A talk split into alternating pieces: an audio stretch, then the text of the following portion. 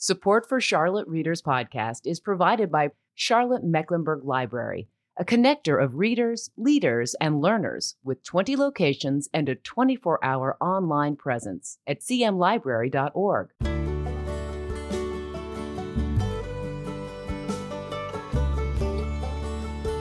Hey, listeners, welcome to this fall 2021 edition of Charlotte Readers Podcast, where authors give voice to the written words, part of the Queen City Podcast Network and the Authors on the Air Global Radio Network.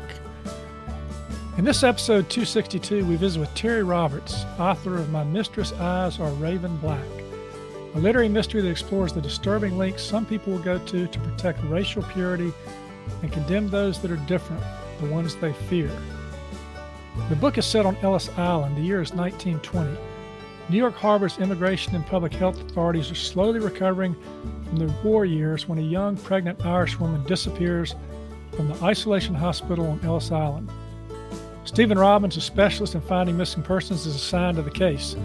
Yet, when he arrives at the isolation hospital, he discovers an inexplicable string of deaths and disappearances among immigrant patients, and a staff that seems to be hiding a chilling secret. Silas House, author of Southernmost, had this to say about the book. Terry Roberts' new novel is a literary thriller of the highest order, lyrical and suspenseful, with characters you will long remember. This is a heart pounding, timely, and completely immersive read. It's also Roberts' finest hour. Before we jump into the uninterrupted interview today, I'd like to thank you for being here. We are grateful for your presence and uh, really appreciate your time joining us here on the podcast. I'm your host, Landis Wade. I'm a, uh, recovering trial lawyer turned author turned podcaster of books and stories. And if you run out of things to do one day, you can check me out at uh, landiswade.com, find out more about uh, me and uh, my writing. Speaking of writing, shameless plug here by the other sponsor of this podcast, which happens to be me. Uh, I have a novel coming out uh, in the spring of 2022. It's called Deadly Declarations. You can find out more about that at landiswade.com. There's pre-order information there uh, for ebook and soon uh, print book as well. It's uh, it's a novel that uh, explores a 250-year-old North Carolina mystery uh, set in Charlotte, uh, which, if solved, might change U.S. history. possibly the first great American government conspiracy. John Adams called it one of the greatest curiosities and one of the deepest mysteries that ever occurred to him and Thomas Jefferson called it spurious and an apocryphal gospel. I'm talking about the Mecklenburg Declaration of Independence, which is the heart of this novel, uh, but it's modern day, set in a uh, retirement community where the reality of getting older is a combination of fear, doubt, humor, and new life, and where these characters that uh, I've invented transport readers to the courtroom and then to the Virginia countryside to prove that age is just a number when searching for and finding the truth. Hope you'll check that out at landiswade.com. For everything related to the podcast, check out charlottereaderspodcast.com. We've got show notes on each episode uh, with images and links. We also got a community blog there. Uh, if you're a writer, you can submit there. We've got a lot of great content. And speaking of great content, uh, we put out a book report every two weeks. It's free to sign up for, and uh, there's some free stuff you get when you sign up.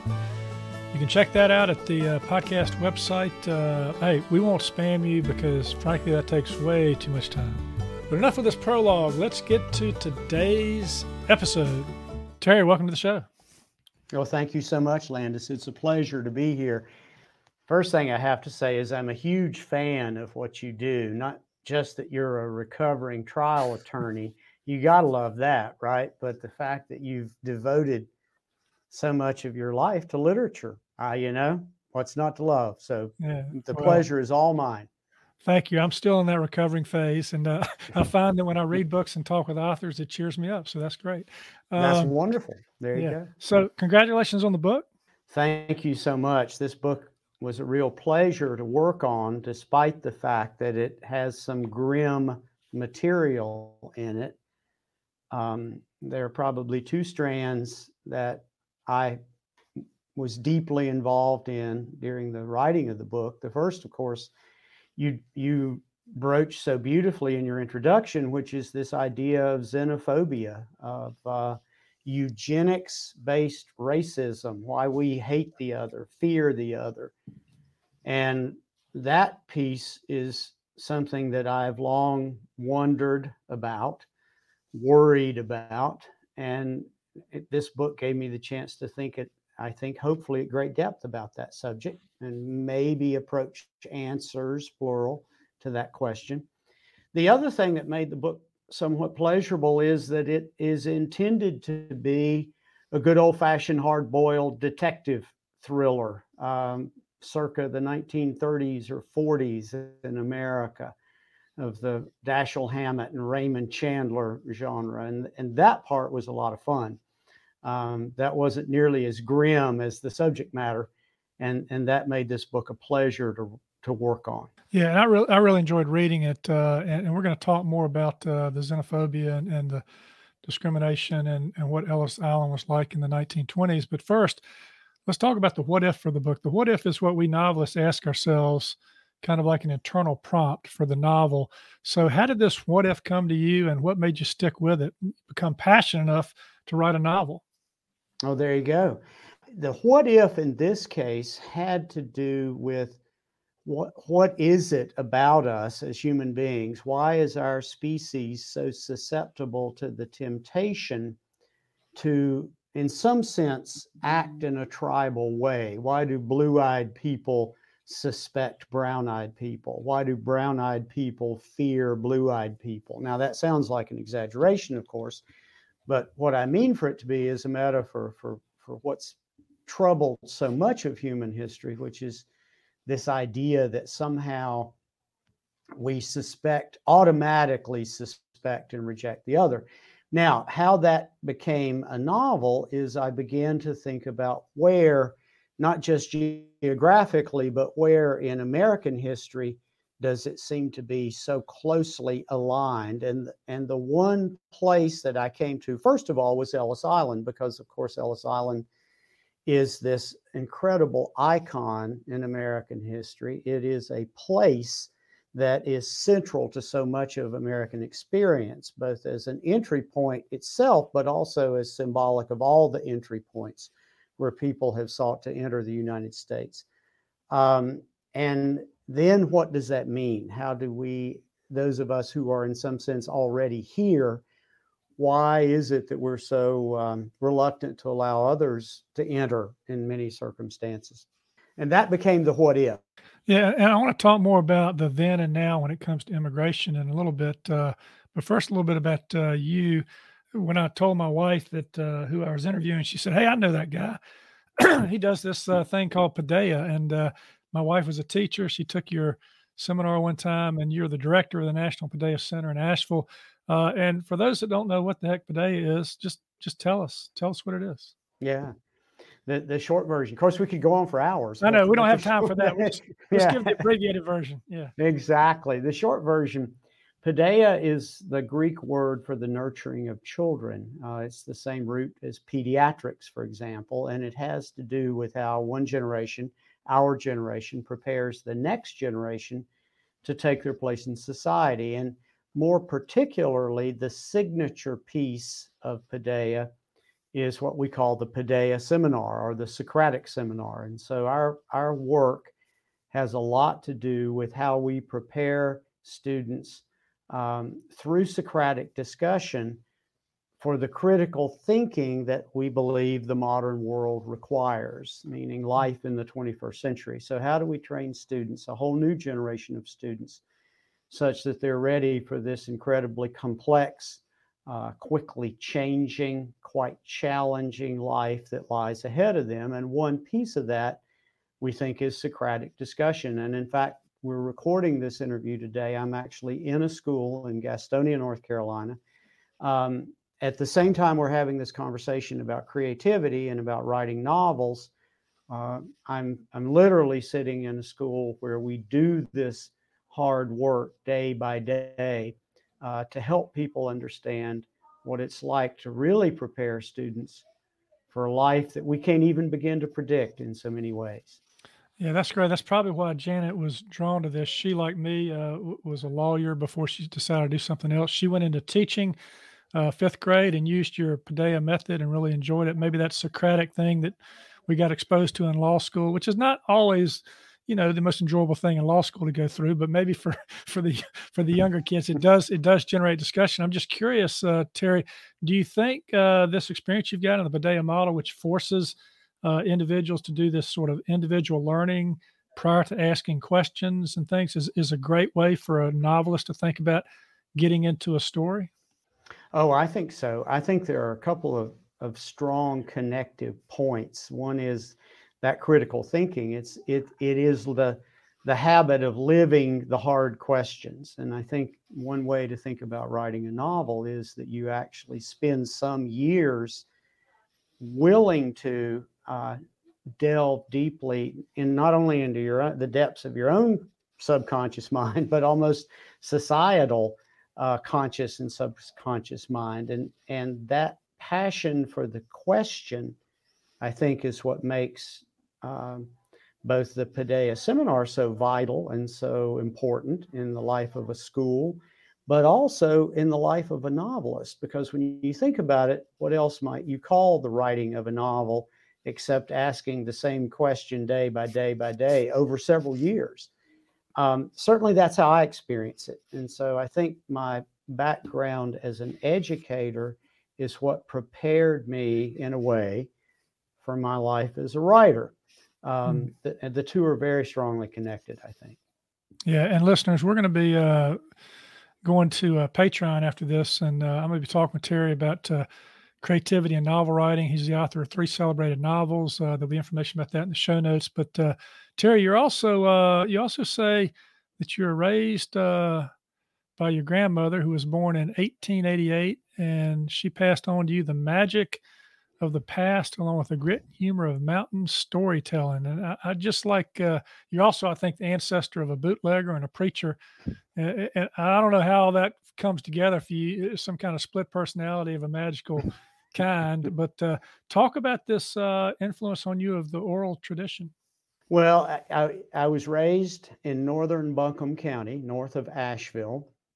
A lot of your listeners, of course, will know Asheville uh, in the country, meaning uh, on on a a working farm or a farm that was close to in that tradition. And my father's family had farmed in Madison County, where a lot of this fiction is set, literally since 1800. There's been somebody named Roberts who was um, trying not to starve to death year by year by year, uh, growing livestock and all, all kinds of um, all kinds of food. And my grandmother, my father's mother, born in 1888, came to live with us near us in a small house on the property that where I grew up um, after her husband died. And that I, I was a year old when she came. In fact, I don't ever remember her not being there. And the reason I, I mention her, her name was Belva Anderson Roberts, is that she was, in addition to my father, she was that link back to the past um, and, and imagine, if you will, her her parents and grandparents were alive during the Civil War. Her lifespan began in the 19th century and lasted, overlapped with mine. I was born in 1956 in a way that made the oral tradition just as important, just as vital, just as compelling, terrifying, satisfying uh, when I was a boy as you know what we now think of as the media, as television, as the telephone, those kinds of things. So long before the cell phone, long before social media, there, there was this oral media, if you will, and, and you were exactly right to call it the oral tradition because she was telling stories about my ancestors and and as I, as you mentioned, some of whom were preachers, some of whom were bootleggers, some of whom, all of whom were farmers, um, and all of whom had this very lively, very vital sense of humor. So these stories, even the tragic stories, are infused with this notion that life is somehow both sad but also incredibly funny at the same time, mm. challenging, tragic, but also uh, the only way we survive is by laughing at ourselves and at others. And, and so I hope, knock on wood, I hope that that same tone comes through in the novels. Mm-hmm. And, yeah, and, and and you've given us uh, Terry here a link to the past as well with this novel. Um, w- one of your reviewers, Wayne Caldwell, author of Cataloochee, said that the book confronts the reader with important questions about American immigration policies and race. Set at Ellis Island in the early 1920s is nonetheless sharply relevant in today's America, which really kind of raises two questions for me. One is the setting, Ellis Island in the 1920s. The other are these questions about American immigration policies. But I'd like to first talk about the setting because, uh, you, you know, you have this vision of what Ellis Island might be like, what you might see if you go on a tour of New York, you know, what it looks like today. But if you go online and look at the pictures, it's a very different sort of uh, rushed environment with lots of people, almost like a cattle call to some extent, you know, mm-hmm. with people coming through there. Describe for us that setting. It's more than one island. I didn't realize that either. And there's a lagoon. And mm-hmm. give us an idea of what it looked like in the 1920s. Well, if in 1920, if you imagine a giant capital letter E with three prongs, I can't really quite reproduce it, something right, like that. Right. And uh, and Island One is where is the Ellis Island that of popular culture and the popular imagination. It has the huge, um, very ornate, uh, welcoming building where uh, immigrants got off the ferry, and we'll talk more about this in just a few minutes. They went up a set of stairs into the the Great Hall, you know, where they were separated into groups and where they were interviewed. Uh, they were examined physically in several different ways and so they had to pass a number of examinations. And, and that building on Island One is is what we tend to think it's where the it's where the movies that we've seen show us Ellis Island.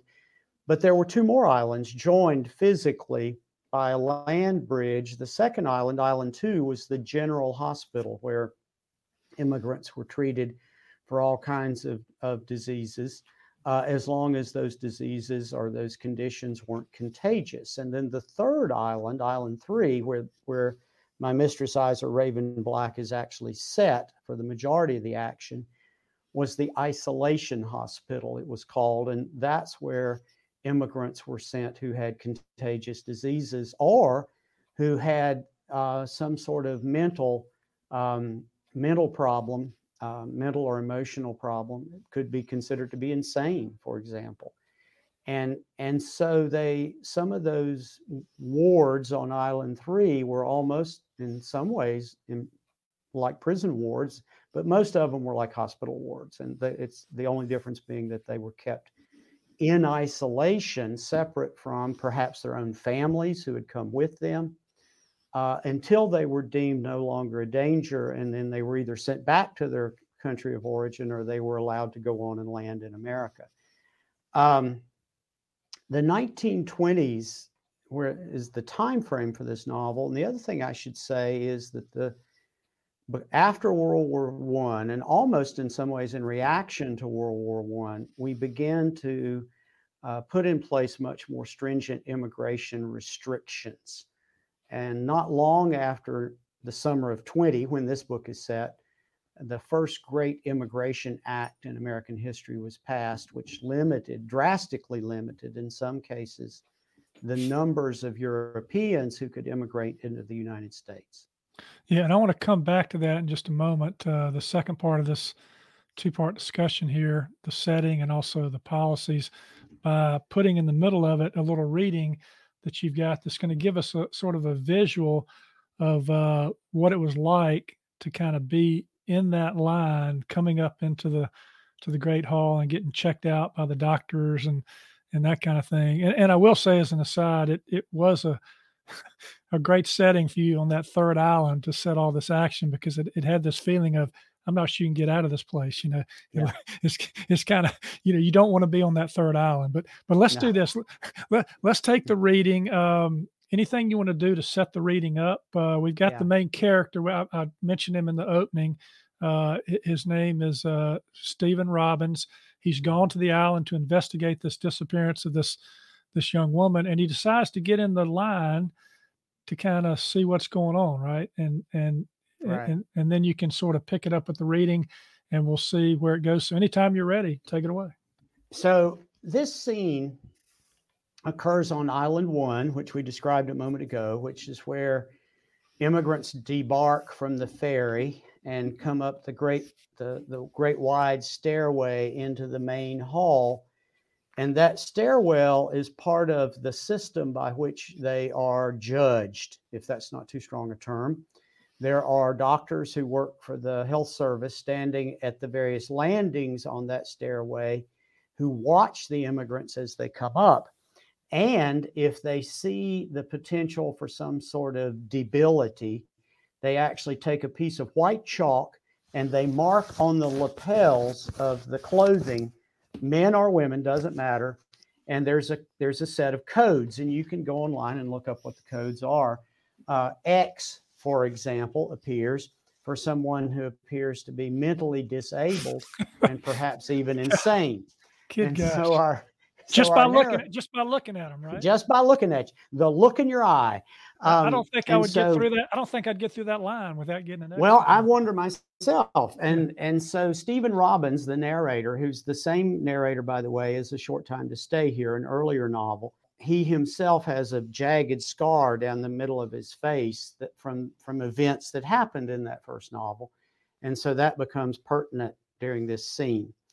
And so Stephen has has just been told something by his his detective partner and lover Lucy Paul, which has given him pause for thought. And so he wanders into a group of immigrants who are debarking from a ferry at the dock.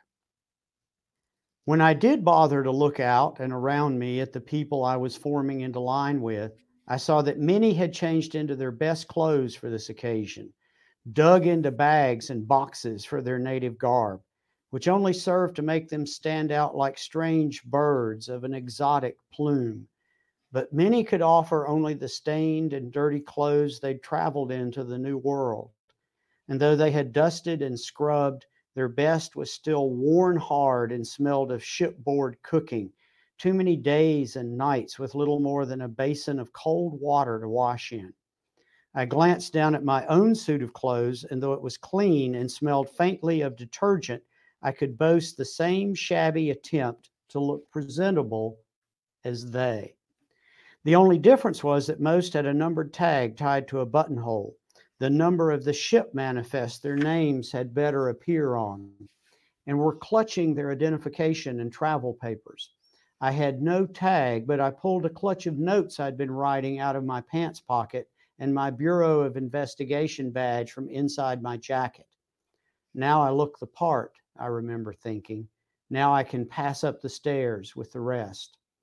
And so I did. At the bottom of the fabled stairs that led up from the great doorway to the second floor main hall, we were divided into two swarms one with women and children, and the other with just men. The swarm of men were shoved into one line at the foot of the stairs by guards from the immigration service who barely bothered to even look at us. I was pushed in between what must have been a father and son, both of whom seemed desperate to stay together. So I surreptitiously pulled the son in front of me and returned their grateful smiles. Then we were on the stairs, mounting slowly up, one step at a time, as the doctors who stood at each landing regarded us each in turn, quickly and efficiently, almost like meat inspectors, I thought. The father who I had reunited with his son had a weak leg, and he was careful to take each step up with his left foot to hide the lameness in his right. But the doctor on the first landing wasn't fooled for a second. He brought out his piece of chalk and marked the lapel of the man's suit, perhaps his only suit in the world. Who were we, those who stood in line from this one ship? European, certainly. A half dozen vaguely familiar languages were being whispered around me, including a rough Scots burr. What else? Austrian, Italian, not African, or at least no skin darker than Lucy's. Jewish? Nothing of the pure Nordic strain that the anti immigration forces seem to think populated the American heartland. Then the son was on the landing in front of the first doctor, who glanced up and down at him quickly and nodded him on past. I stepped up and suddenly felt thin and shop worn before the physician in his uniform. With barely a glance, he brought out his chalk to work on my jacket. I could feel the letter F being scribed against my chest, over my heart. He paused then, still grasping my lapel, and regarded my face closely, impassively, stared into my eyes ever so briefly, and then the chalk again. I could feel the label X for deranged. Ludmilla Kuchar was right, I thought. It's the psychotic ward for me. That was that was a great read. Uh, also, it, it leads very well into the to the second question I wanted to talk about here, which was the immigration policy of the time. You know, I always ha- had this thought, Terry. I don't know if it's from popular lore, the way people, uh, you know, want to talk about uh, history in, in such a positive way that maybe the borders were more open back then uh, than they are now. That uh, you know, as a land of opportunity, melting pot, everybody come on, you, we'll just let you in. But this novel reveals uh, some things that uh, I didn't realize. You talk about the Immigration Act of 1917, and there's chapter 27 just starts out with a long list of conditions, as they put them, that uh, you know would prevent somebody from coming in: alcoholics, anarchists, contract laborers, criminals, convicts, epileptics, feeble minded, idiots, illiterates, imbeciles, and the list goes on and on and on. Um, did it surprise you how strict it was at that time when you started digging into this? Yeah, it really did. It, and I think that this time, right after World War, during and after World War One, represented a real change. Uh, up until probably the turn of that century, uh, 1900, the borders had been more open, and in fact, um, you, except for you know Chinese laborers who were brought into the West primarily to work on the railroad and who eventually became persona non grata in the United States. Generally speaking, almost any Europeans could enter the country at will. Uh, that changed after World War One, and part of part of the reason, of course, I think was the war. The other reason was that the 1920s in America was the high watermark of the eugenics movement. The idea that there were some racial profiles that were by their very nature more intelligent, more cultured, more civilized than others. And that Nordic strain that I mentioned in that passage is kind of a code word for what the eugenics um, proponents of the 1920s believed was the purest form of the most civilized human being. And, and that sadly, tragically, uh, actually informed the beliefs of Adolf Hitler and Nazi Germany of the 1930s. And so, in fact, Hitler wrote to one of these American, quote, sociologists and said, uh, uh, that his book was Hitler's greatest inspiration, and and that if that doesn't terrify you, it should. Um, mm. And and so yeah, we were beginning to ask ourselves, who were we as Americans, and and who were we going to be and become in the future? And in so doing, were there races of people that we wanted to exclude? Um, I will say that I began working on this project well before the presidential election of 2016 when, when immigration became such a hot button issue.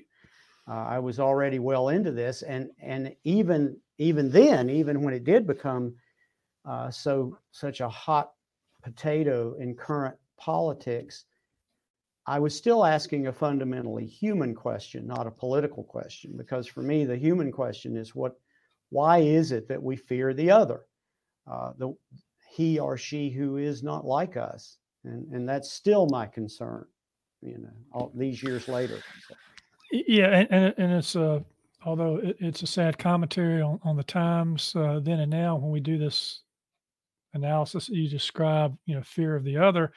It's great for a suspense novel because yeah. you know at the beginning you know he's going to find out why this woman is missing and he starts to realize and i'm not giving anything away because he starts to put some pieces together early on that the, the kind of people that are disappearing are the paupers and the pregnant women and the people that uh, are just different perhaps uh, in some respect they don't look like the kind of people that the ones who are behind this plot want them to look like and so um, great, great setting, as I say, for for a novel to come up with that. Uh, but let's talk about the cover just a second. Uh, My Mistress' Eyes Are Raven Black. There's a picture of a woman with her head down um, on the cover. I'm wondering.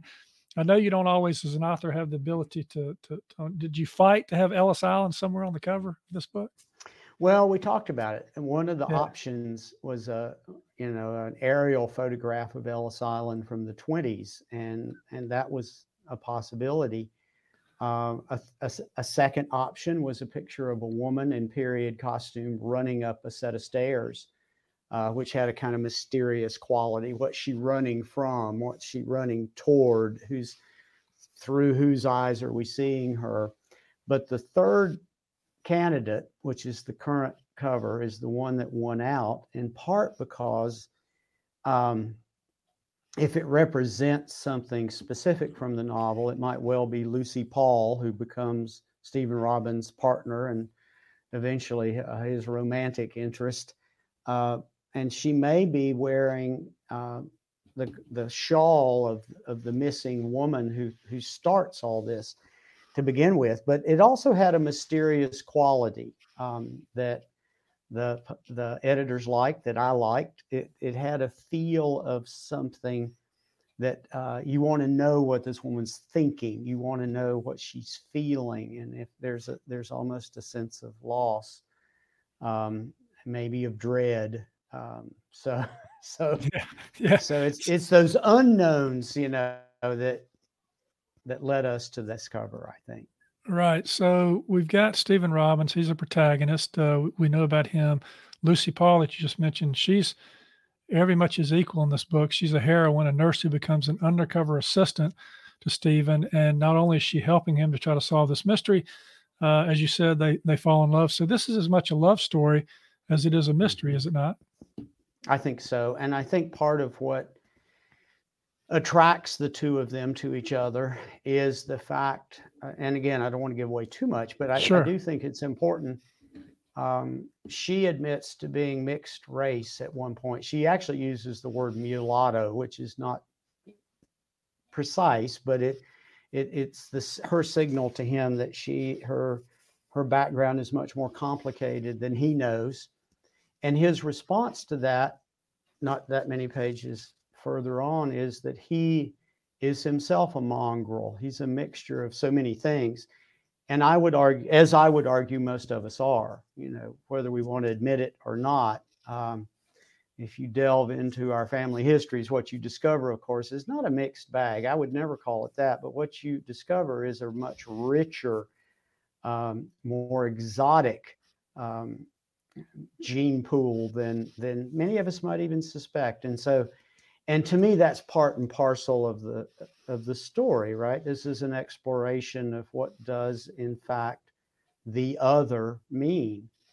And um, the other the closer we look we realize that we are the other and mm. you know in many instances. Yeah one of the antagonists of course is the setting as you've described it. Another uh, one of the is or the suspects that uh, in the book those that are possibly involved in doing, uh, you know, the disappearing acts to, to the young women. One of those suspects is a head nurse. Her name is Blanche Taylor. Uh, talk about Blanche. She's a she's a sweet grandmotherly type, right? There, there was a, a woman in North Carolina history um, who uh, poisoned um, a number of people, and um, I had a dear friend who was a psychologist at Central Prison who knew her uh, on death row. And I can remember this man's name was Jack McCall.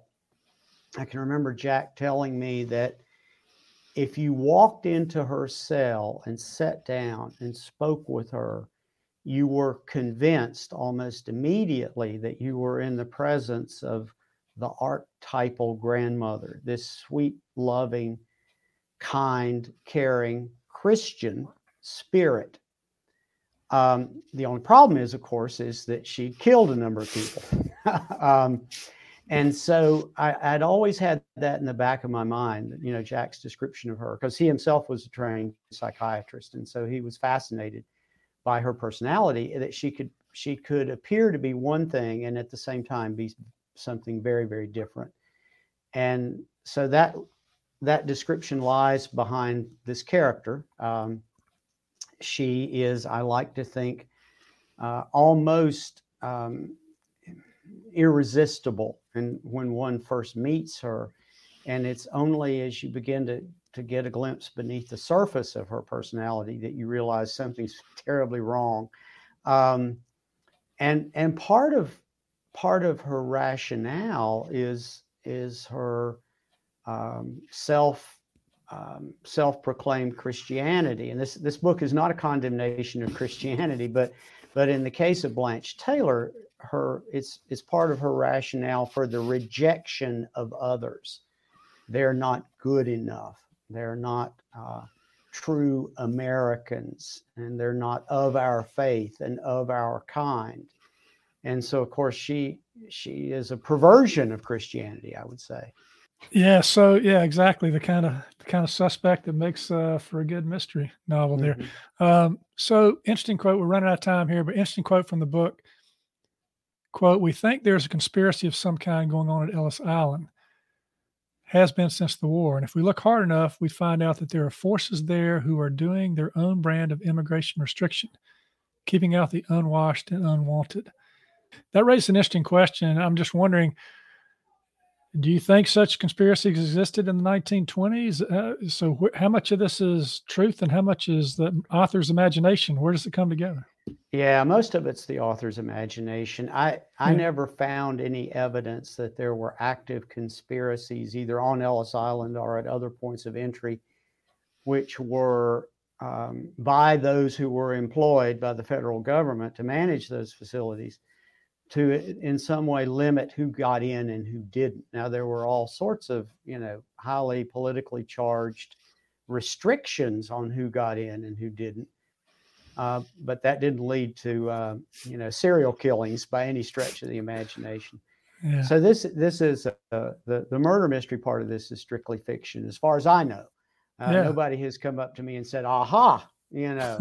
Um, well, the good thing is it didn't sound like fake news because it kind of rung true. You know, you could sort of sense how the way you set it up that it could, you know, it could happen. So that's great. Hey, we only have time for, you know, maybe uh, one writing life question here because you and I are going to jump over to Patreon in just a minute. Listeners, that's at okay. p-a-t-r-e-o-n dot com forward slash Charlotte Readers Podcast.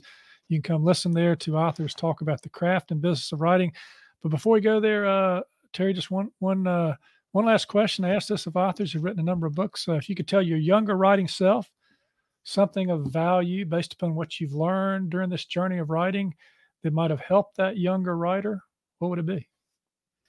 It's a great question, and and I do get asked that occasionally, and my answer almost always is enjoy the process, and by that I mean by far and away, for me, the most pleasurable and most rewarding aspect of making novels is the actual writing. It's that lonely long distance running of sitting in front of the laptop in this case, um, and living with those characters and recording their adventures and their discoveries and their trials and tribulations. To me, that as lovely as this conversation is, and you know, it would only be better in person, you know, with a glass of something, Landis. But as lovely as this is, the the real reward to me is in the day by day by day making of, crafting of the story. And because there's no way to predict whether your book will be published or read or appreciated. Um, to me, that's really fundamental. And if you enjoy the writing, you'll keep on doing it regardless. Yeah, I don't know what it is. My, my wife asked me yesterday, said, How did you sit all day yesterday at the computer and, and, and write? Because I'm sort of wrapping up my next novel and I felt the momentum moving forward and all this kind of thing. And and and the only thing I would say is it's really bad for your back and your hamstrings. you know, if you yeah, don't if you don't get up and move around, you got to make yourself get up and move around. But I I get it. Enjoy the experience, enjoy the journey. That's that's great advice. Uh, hey listeners, um, you can check out more about uh, Terry at uh, and his book here, uh, My Mistress Eyes of Raven Black, and uh, all about him at our show notes, charlottereaderspodcast.com. Just check that out. Uh, Terry, it's been really uh, great to have you on Charlotte Podcast. Thank you so much, Landis. I very much appreciate the opportunity. And it's a delight to talk with you.